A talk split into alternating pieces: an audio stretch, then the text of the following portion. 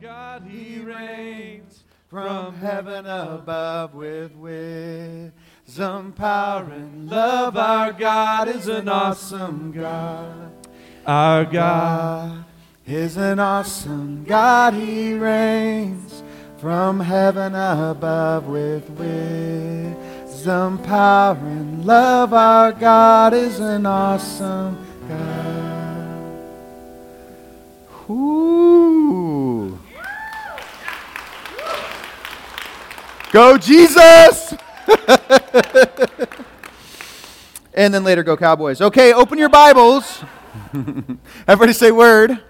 We're going to be in Ma- uh, Matthew, Acts. Maybe we should be in Matthew. No, uh, Acts. We're in a verse by verse study uh, of the book of Acts, and we are now in chapter 5. Find your way to verse 17 in the eternal text of Scripture. Chapter 5, verse 17. A phrase that I hope you leave with today is a simple phrase. It is one you've probably used before. If not used it, have heard it before. It is the phrase going for broke going for broke. It is a phrase that means to risk everything, to lay it all on the line. It has a very interesting history, in fact. It is a, a, a loose translation of Hawaiian pidgin. Uh, Hawaiian pidgin, the phrase means not a Hawaiian pigeon, not like a bird, but a Hawaiian pidgin, the, the, the dialect. Oh, okay. I didn't know that was a joke. It really is. It's Hawaiian pidgin, means to wager everything. It was awesome. Uh, to wager, and it was the motto of a very unlikely group of World War II soldiers. Quickly following the bombing of Pearl Harbor, December 7th, 1941, the tensions in the United States raised to boiling point, specifically as it related to Americans of Japanese descent. And it ushered in one of our country's least proudest moments, where over 100,000 uh, Americans of Japanese descent were uh, incarcerated uh, in the United States which looking back had far more to do with racism than any actual national security.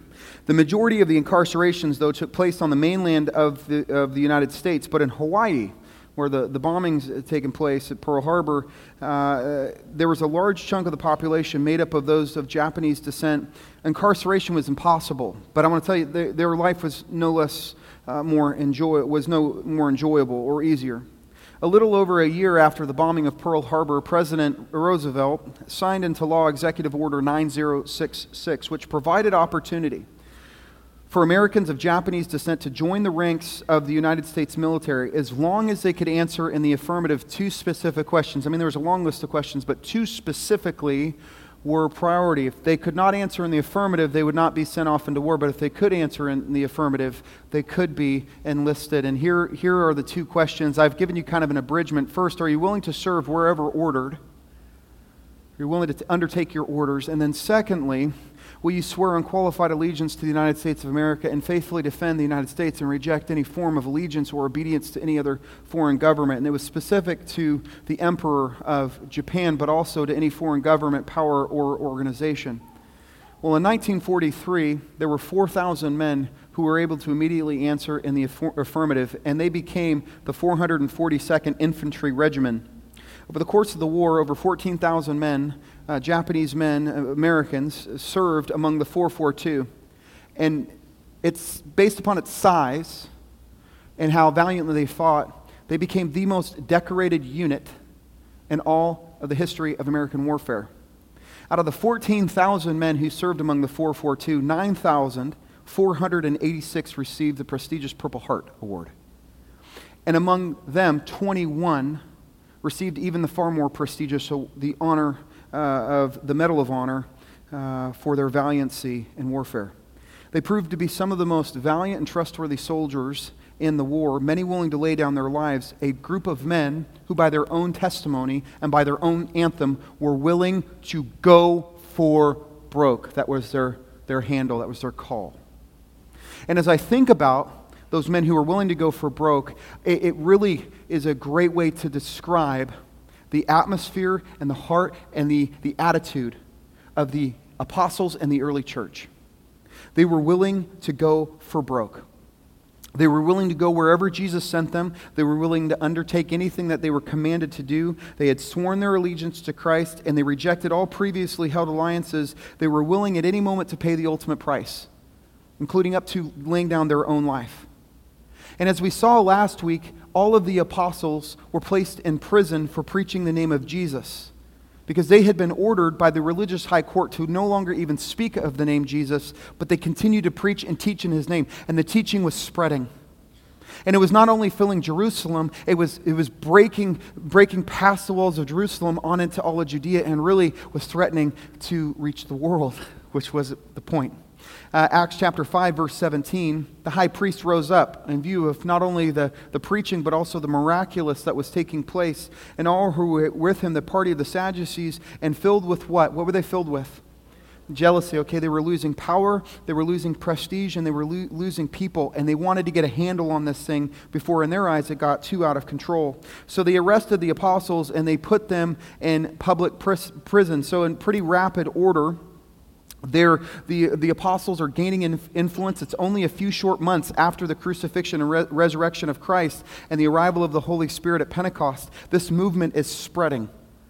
And these religious elite are trying to stop the spread of it, so they put them in prison and they schedule another court appearance, not just for two of the apostles, but now for all of the apostles, thinking that if they can at least keep the apostles in prison, the message will keep from spreading. But, verse 19, jailbreak.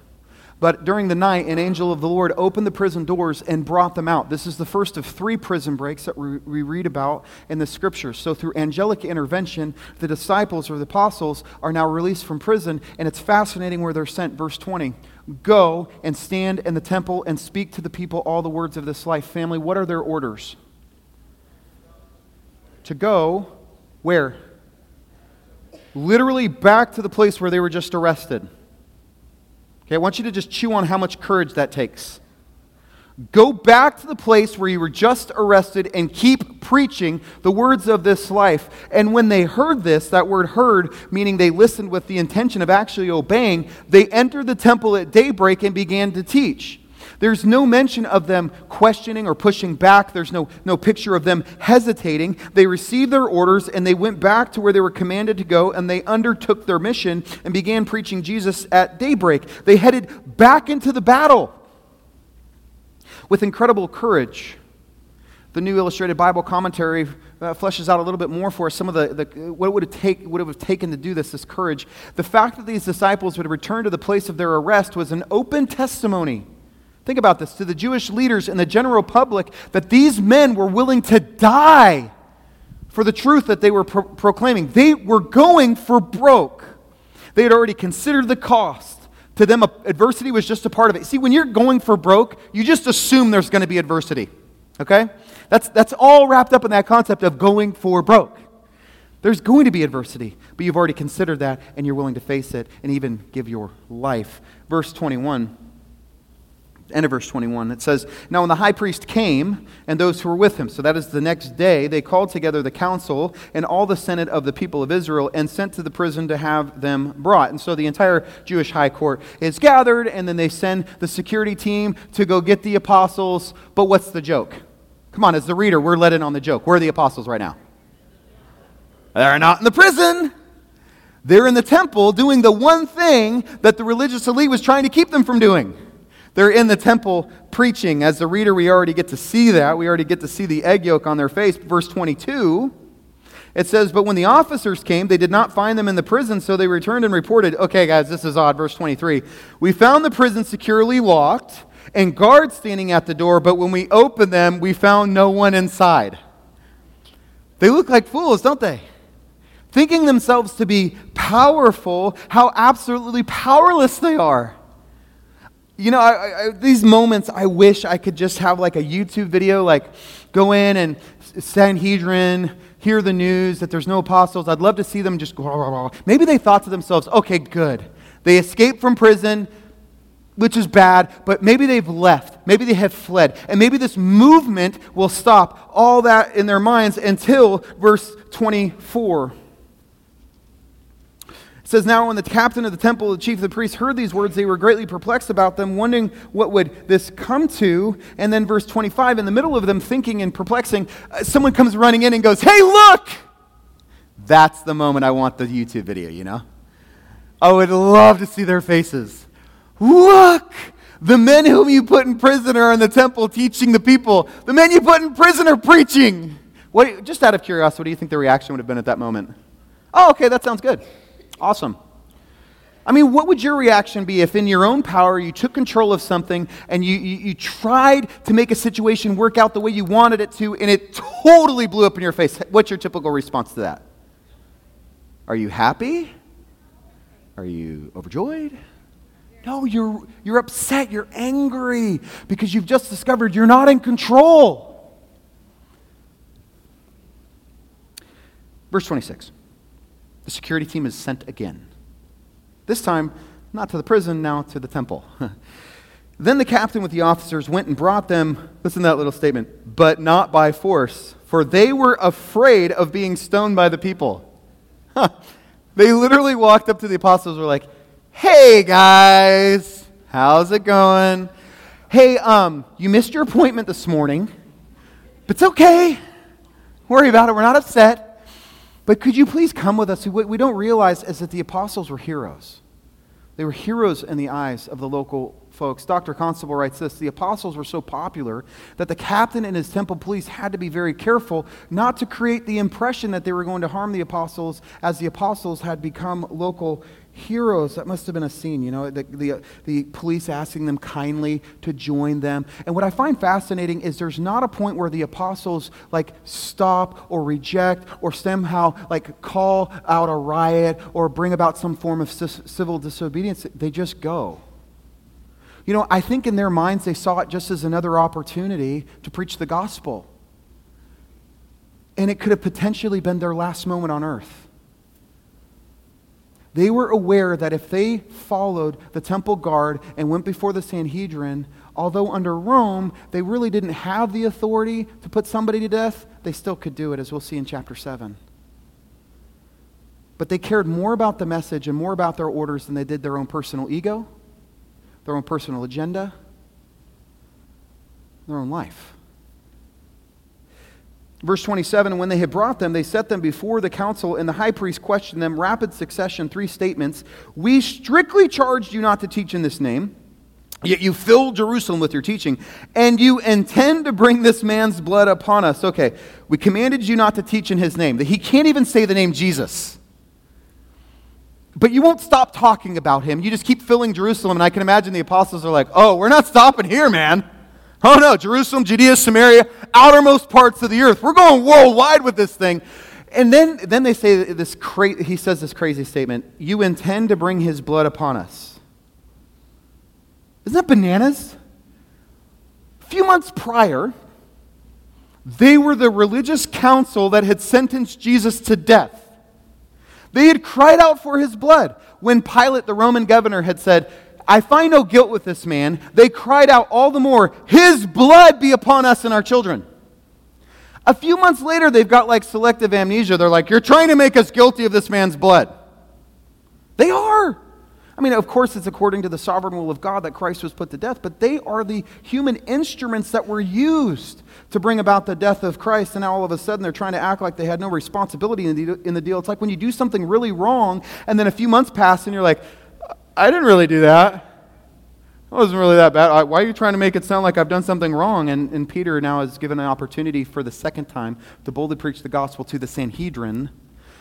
And what I love about this is Peter, ah, I love Peter because as, as you see Peter grow in his discipleship, he starts off as, as kind of a guy who says a lot of things. Like first thought comes into his mind, he says it, and he's getting in trouble a lot, and he, he says some goofy things. He denies Jesus. But you know what? Every time you see a list of the apostles or, or the disciples in the Gospels, Peter's listed first.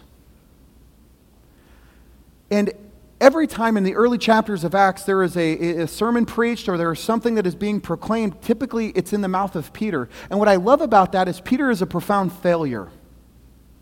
He is the, the denier of Passover, but then he's the preacher of Pentecost. And you know what that tells me? God can take profound failures and do profound things through them. if they're willing to be restored, as we see in, in John chapter 21. But Peter and the apostles answered, I love this. We must obey God rather than men. You see, what they understood and what we need to understand is that Jesus is the highest of authority. Okay, he is the highest authority. And when somebody of the highest authority gives you an order, somebody of lesser authority cannot change those orders. Just think about that for a second. When somebody of the highest authority gives you an order, nobody of a lesser authority can change those orders. And the response is simple we must obey God rather than men. There is no higher authority than Jesus. There really is no one, and I mean no one who should have greater say or sway over our life. Not elected officials, not state or national law, not even the Supreme Court. Did you know, as, as, as Christians, our ultimate authority, our supreme authority is Christ? So, the supreme authority of this land, the Supreme Court may set law for the land, but you know what? Our supreme authority has rule over the universe. He is the supreme. If Christ has commanded us to be his witnesses, no matter if somebody comes back behind it and says, No, you can't be his witnesses, we must obey Christ. And that is exactly what Peter is saying. He's saying, look, we're just being obedient to our orders. And it shows us that at times following Christ will mean that we cannot set or submit to the rules that are set by men. If it becomes a rule or a law that we cannot share the gospel, family, we can't submit to that. We have a higher authority who's given us our orders. And as icing on the cake, I love this. Peter then preaches the gospel again to this, this threatening group of high ranking officials. He goes, okay, verse 30. The God of our fathers, Abraham, Isaac, and Jacob, the God of our fathers, raised Jesus, whom you killed by hanging on a tree. He goes, oh, you think you're trying, to, you're trying to wash your hands of this whole thing? You killed him. Just so there's, there's no confusion here, Peter's like, oh, yeah, you did. And what I love about this, why, why Peter is, is he's standing there teaching these men, he is revealing to them how unbelievably wrong they are. See, something we don't realize about the Sadducees is they strongly, strongly held a, a belief that there was no such thing as resurrection from the dead. That was a part of their core doctrine. And they denied anything of the miraculous. And the, Peter is now telling them, giving them the truth, and it goes completely against their deeply held doctrine and belief. And I'll tell you, you'll find no stronger reaction than when the truth comes against somebody's deeply held doctrine or deeply held belief. They're wrong. They had killed their Messiah, God raised him from the dead. And not only had God raised him from the dead, oh, no, no, it doesn't stop there. He not only rose from the dead, he has ascended. And not only has he ascended, he has been exalted he is the supreme authority. I want you to see this.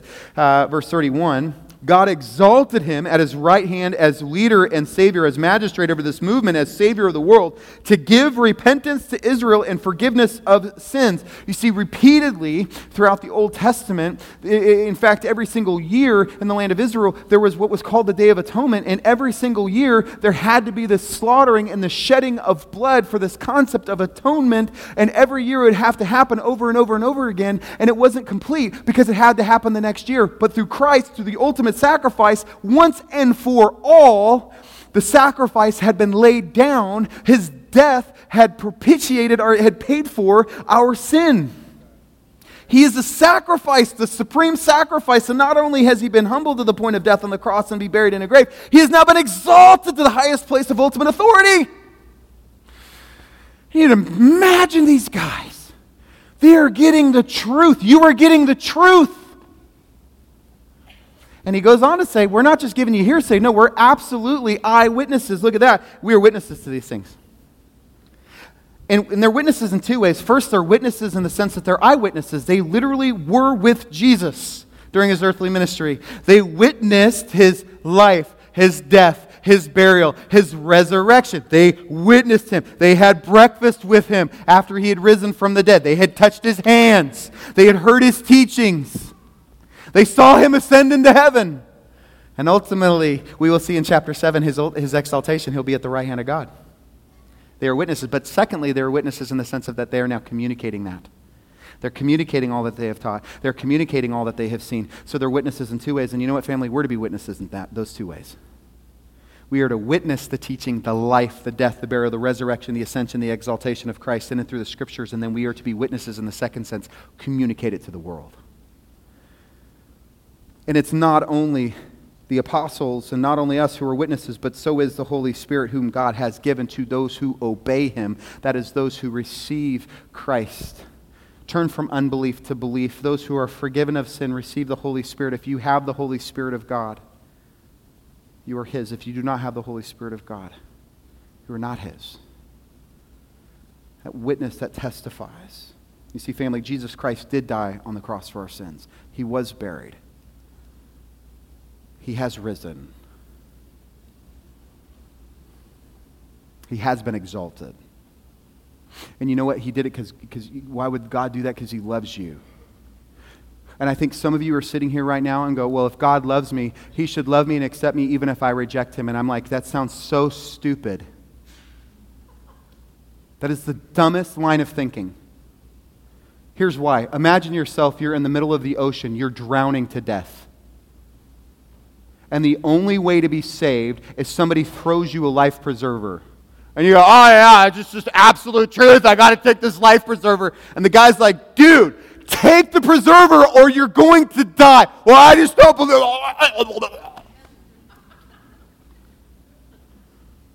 When we realize just how dire our situation is as humanity, all stupid arguments get burned away. And they are dumb. He's the Savior of the world. And, and what's crazy to me is the hardest substance on earth is not diamond, it's the human heart.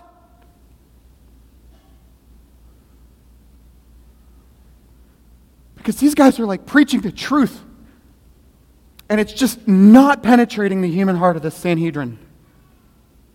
And it's probably not penetrating the hearts of some of us in here right now.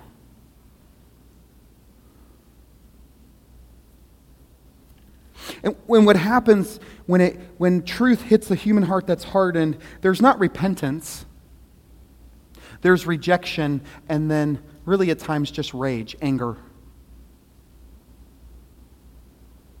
Verse 33 when they heard this, they were enraged and they wanted to do what? They wanted to treat them to the same treatment they treated Jesus.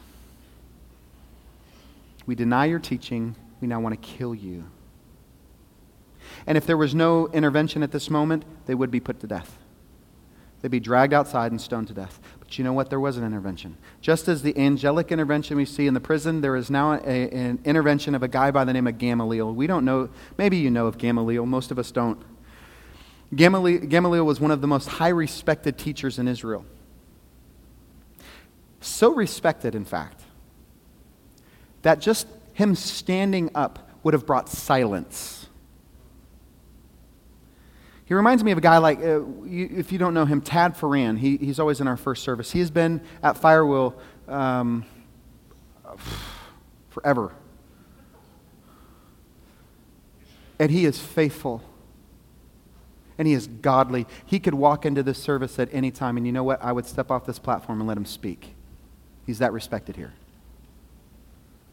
Gamaliel was high and respected, and he was also the teacher of a young protege by the name of Saulus Paulus, who we're going to meet in a few chapters. And he is, he is going to stand up and he is going to recommend something to this, this group of, of high ranking officials. And he's going to take kind of like a laissez faire approach and saying, hey, let's just kind of let this thing play out.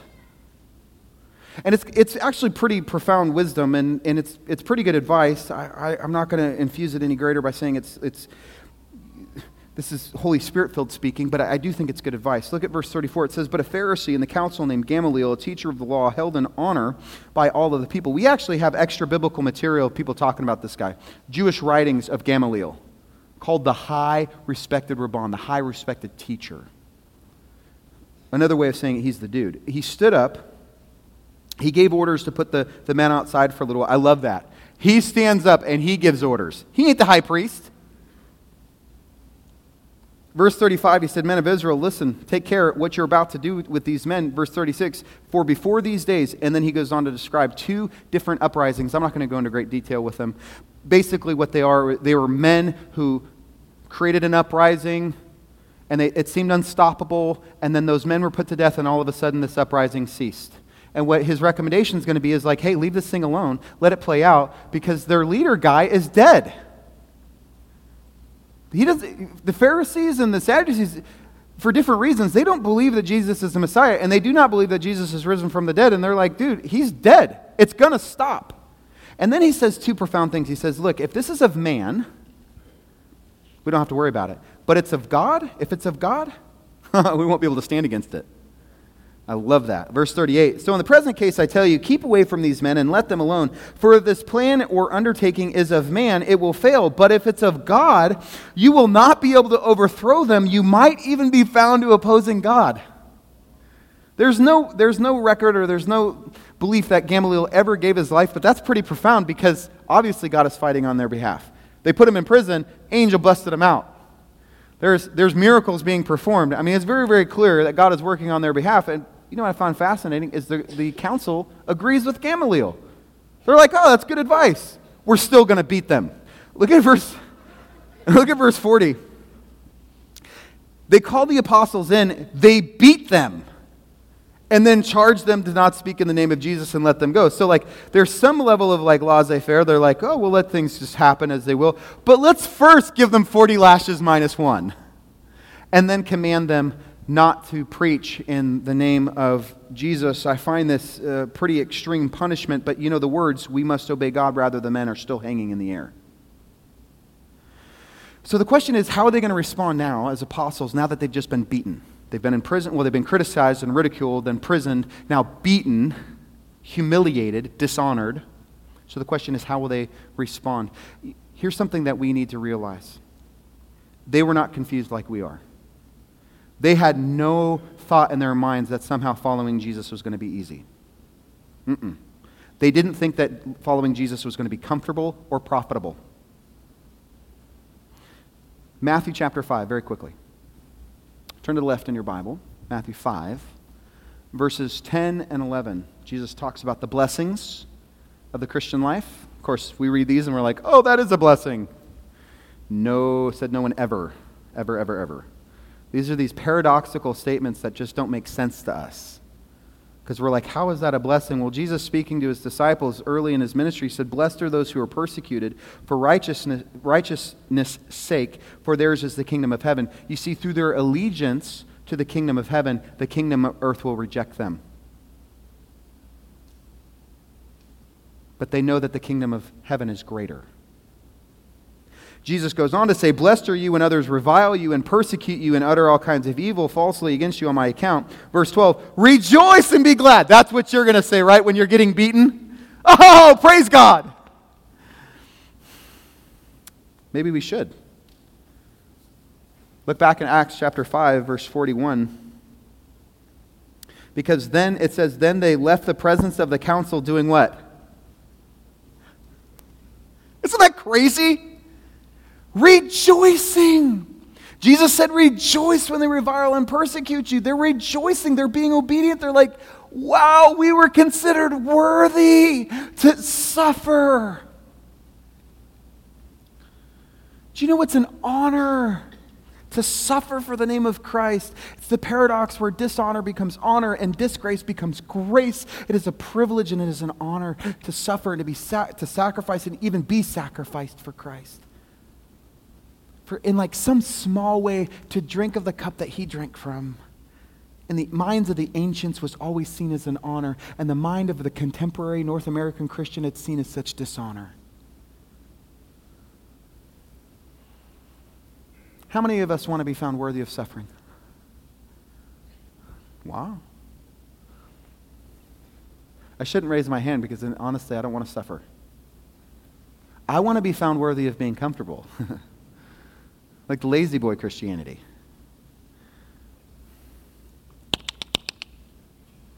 Where's the remote? That's the kind of Christianity that sounds good to me, my flesh. What do you think they did after that? You think they kept preaching? We've already, we've already gone great lengths to saying they're going for broke. Adversity is already a part of the deal. Verse 42. They didn't stop. They wouldn't stop. Every day in the temple, from house to house, they did not cease teaching and preaching Jesus as the Messiah. Day in, day out. It was like they left the council. They're like, that was fun. Let's keep going. And if you're not noticing this in the book of Acts, there is a progression of aggression. It's building. It started with criticism, jail, command, jail, beatings in command. As you can see, it's very quickly progressing. We're, we're just on the doorstep of seeing the first martyr, which I find is interesting. The word witness, you know how they say, Jesus said, You will be my witnesses. That word witness, it's martyreo. It's where we get the English word martyr. You see, the early church was so serious about following Jesus' commands as being a witness that their name became synonymous with suffering. We're going to see suffering. And we may actually experience it in this life. So here's a few applications for us. First, going for broke. By the way, you all have done so, so good. I've talked for a long time this morning, but you all have done fabulous. Give yourself a gold star. Going for broke. Eh, family, these apostles were willing to be criticized, thrown in prison, whipped, and even put to death. And history tells us that they were even would go so far as giving up their life for Jesus. They considered the cost and it was worth it. They chose to invest in everything to follow him. And so I want to, I want to challenge you with this family. You got to go for broke for something in this life. There's got to be something in your life that you finally decide, look, I'm going for broke. And I pray you, you consider not just not Executive Order 9066, I pray you, you, you consider Executive Order 316. I know I made it all biblical, right? You like that? John 316, Executive Order? Here's another way of looking at that. Are you willing to serve Jesus wherever he orders? Are you willing to go wherever he says to go and undertake whatever he says to do? That's what going for broke means. And then, secondly, will you swear unqualified allegiance to Jesus and his kingdom and faithfully serve him and reject any form of allegiance or obedience to any lesser foreign government, power, or organization? That statement right there would get you killed in North Korea right now. There are places in the world right now, if that was up on the board and, and authorities came in, they would literally have the right to kill us all right now. That's how radical this is. Are you willing to go for broke? I believe God is scanning earth looking for a group of people who are saying, I'm willing to go for broke.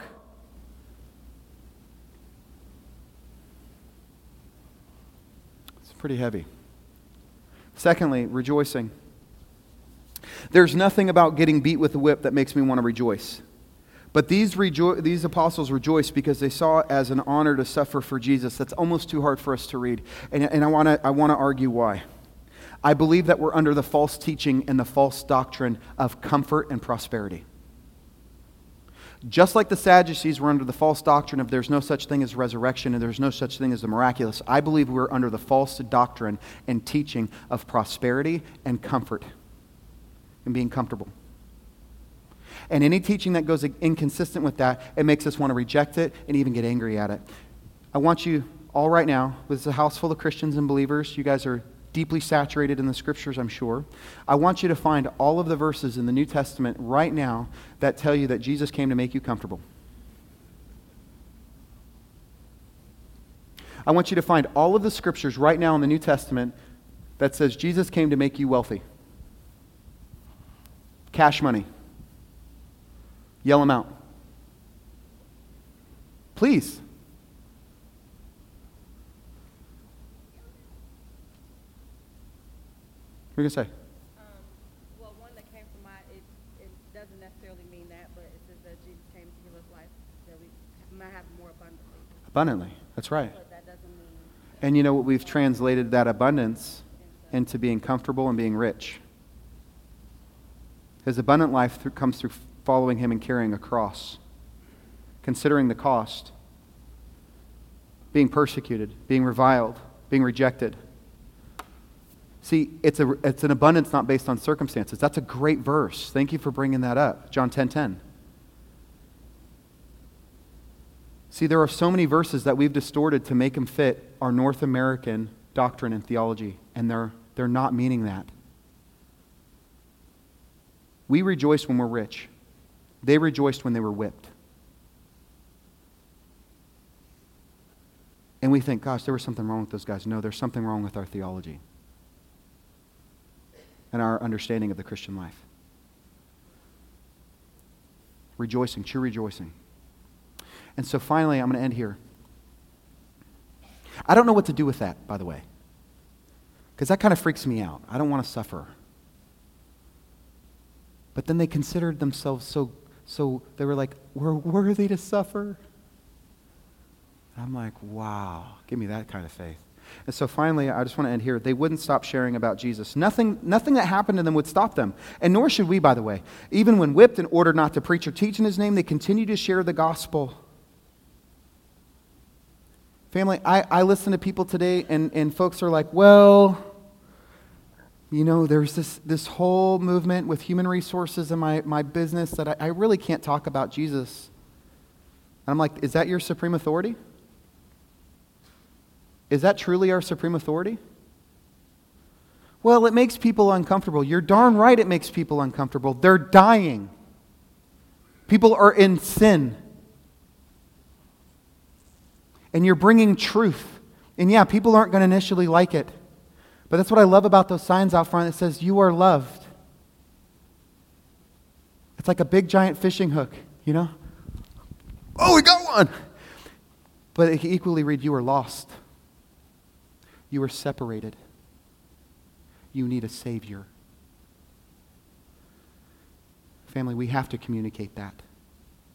Because if we will not communicate that, our community, our culture, our coworkers, our family, our children, they will not know. And they will be lulled into thinking that somehow you can have abundant life apart from Christ. And it's a lie. Let's pray. Lord Jesus, we thank you for your word today. It is heavy and it is true. We thank you, God, for dying for our sins. Jesus, you were willing to pay the ultimate price. You were willing to lay your life down. You went for broke. And I pray today, if you are here and you're listening to this message, I want you to know what Jesus did for you. The Bible records that you were separated from God because of sin. You may not like to hear that. You may want to reject that. You may think to yourself, well, that's just a bunch of hogwash. That's a bunch of religious rhetoric. No, it's the truth. And you may be thinking, it doesn't apply to me. Yes, it does. You are drowning. There is only one way to be saved. Jesus Christ came to earth. He taught us. He taught us of his kingdom. He suffered and died so that we could enter into that kingdom. He was buried and he is risen from the dead and he is alive right now. And he didn't just ascend into heaven, he is exalted at the right hand of heaven. That every single person who cries out on him in belief and says, Lord Jesus, I believe in you, I turn from unbelief Please forgive me. We'll receive forgiveness and we'll receive salvation and we'll be saved right where you sit, right now, at this moment.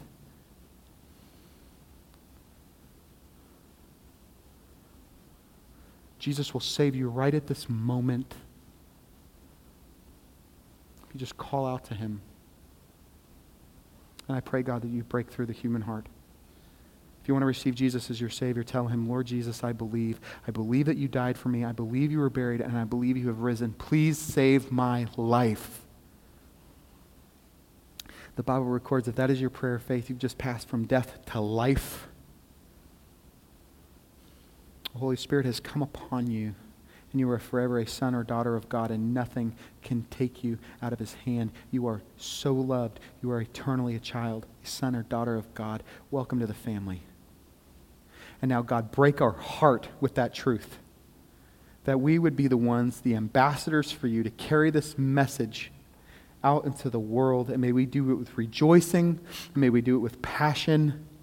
And may we do it with the conviction that you are the supreme authority, not just of heaven, not just of earth, but of our life.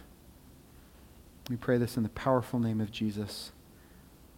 All people said, Amen. Let's stand together. You all did fantastic this morning. Thank you for your attention. Now it's time. See, that's our message for the week. Now it's time to go out as a church. Go out in peace. Have courage. Hold on to what is good. Honor all men. Strengthen the faint hearted. Support the weak. Help the suffering. And share the gospel. Love and serve the Lord most. The power of the Holy Spirit. Love him most. And may the grace of our Lord Jesus Christ be with you all. Till we meet again, same time, same place next week. And family, do not forget, you are loved. Now go tell the world go proclaim to the world, go demonstrate to the world that they are too. Have a wonderful weekend, Jesus.